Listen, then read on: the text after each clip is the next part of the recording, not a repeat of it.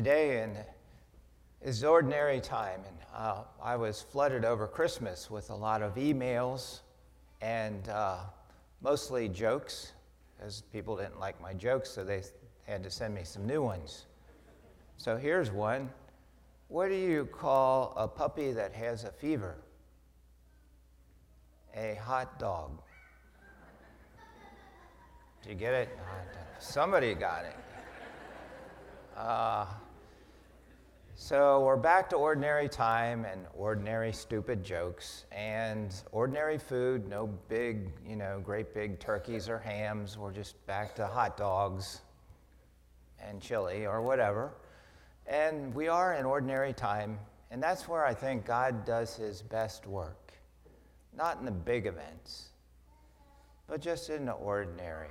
You know, not like uh, we see the Super Bowl, but really it's in the ordinary practices every day where the work takes place. And so we're in ordinary time, and, and we hear, you know, that where to start. If God's going to do his best work, speak, Lord. Your servant is listening. So, everybody say that with me on this cold, bitter morning. Speak, Lord. Your servant is listening. I was uh, at NKU uh, in my first year at college, and uh, I had an early morning, 8 o'clock morning, Monday, Wednesday, and Friday chemistry class. And needless to say, I was a little late.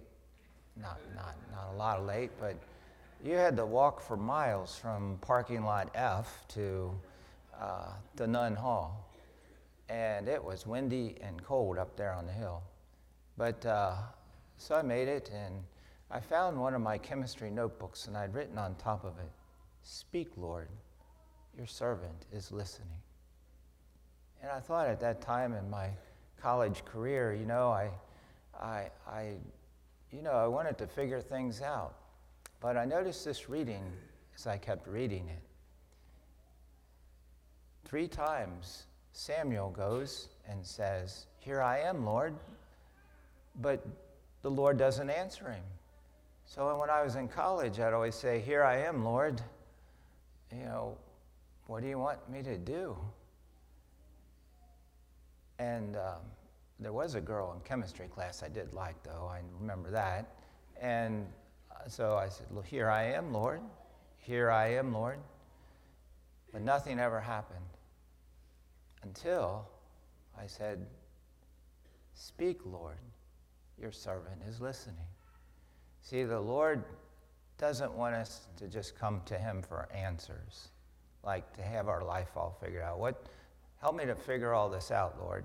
He, just to get an answer. He just wants us to pull us aside and have a little conversation with Him. Just that's what I think is happening with Samuel. He doesn't want to have things figured out. He just wants to pull him aside and have a little conversation with him. And so I think there's three little parts to a conversation with God this morning that we can, it's all wrapped up in that name, Samuel. Samuel means Shema El, which means it can mean heard by God. So do you believe that God hears you? Over Christmas, a mother told me that her little girl, maybe about your age, uh, started to play music, like uh, picked up a guitar and started playing. She wasn't trained. Uh, she didn't really have, um, you know, any music lessons, but she just started singing in the living room Christmas songs with her family. And you know, she she trusted that her parents not only were listening, but that they wanted to listen.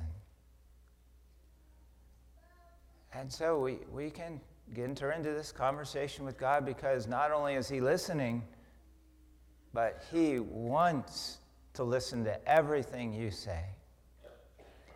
You know, and that includes what we hear in the second reading today.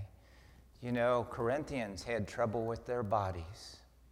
And maybe they were a little embarrassed by their bodies, or maybe they weren't embarrassed by their bodies, but Sometimes the Lord wants to hear everything about us.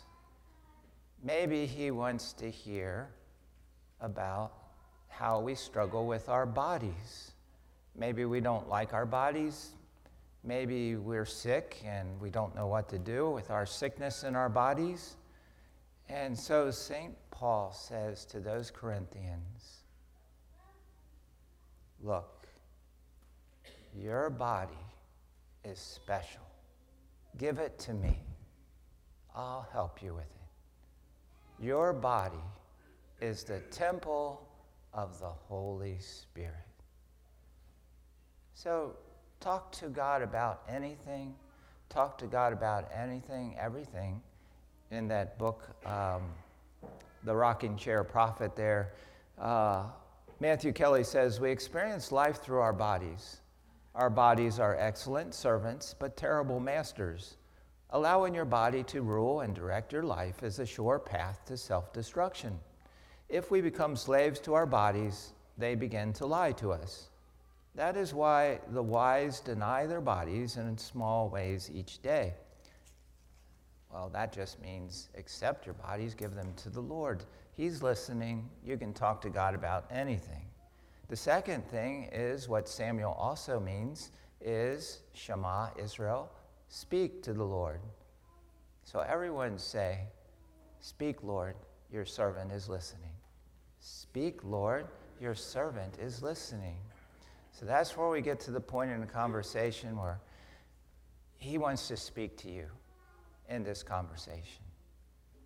And uh, you know, there was a man that came and he's given talks around the diocese, came talk to the classes, classes.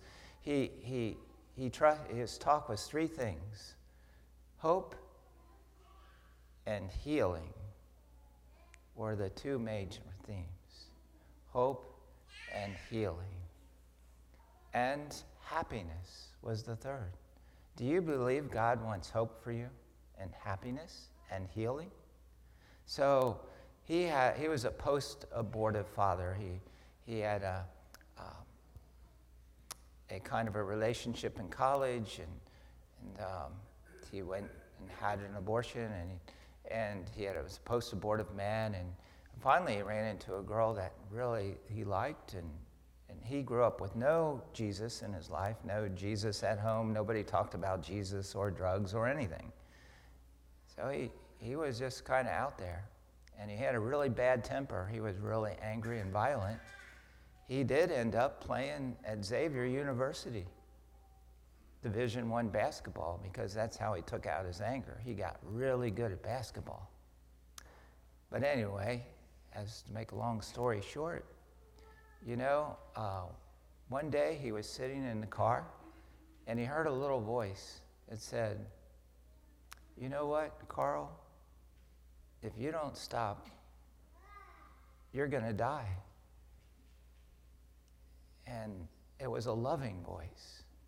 It was a voice of someone that wanted him to be happy, wanted him to have hope, and wanted him to heal.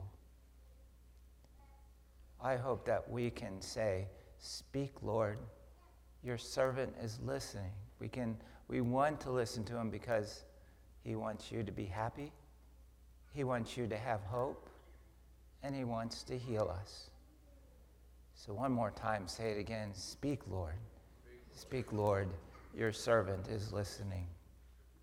And finally, we see in the gospel, you know, what happens is after we just kind of like talk to God about anything, our bodily struggles or whatever, and then we, we say, Lord, speak, I'm listening. Then something overflows into us. Like, guess what? Andrew brought his brother, Simon, to Jesus. Would you help bring somebody else to the Lord? And it didn't happen by trying to convince them, like, I'm going to come up with five proofs for the existence of God. No. It's just like sharing wine.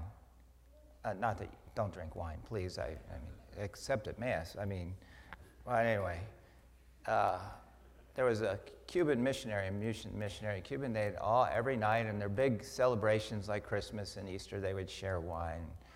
And so, you know, the wine tasted so good and that he just wanted to share it. There was no convincing or arguments like, you know what the word convince means conquer? It's like, I'm going to convince you, I'm going to conquer you. No, it's just overflowing. I've tasted his healing, I've tasted his hope, I've tasted his happiness. And I just want you to, sh- to share that with you. That's why we have these communities, like the par- parish here, is just, again, to enter into this conversation with God. And our fifth grade have been so gracious in helping us today enter into this conversation with God, this Eucharist, where we'll sip again in this conversation of His good wine Himself. Let's give a, a great big round of applause for our, our fifth grade who are leading us in prayer today. We invite all of us to stand again. One more time, I keep saying one more time, but this speak, Lord, your servant is listening. Amen.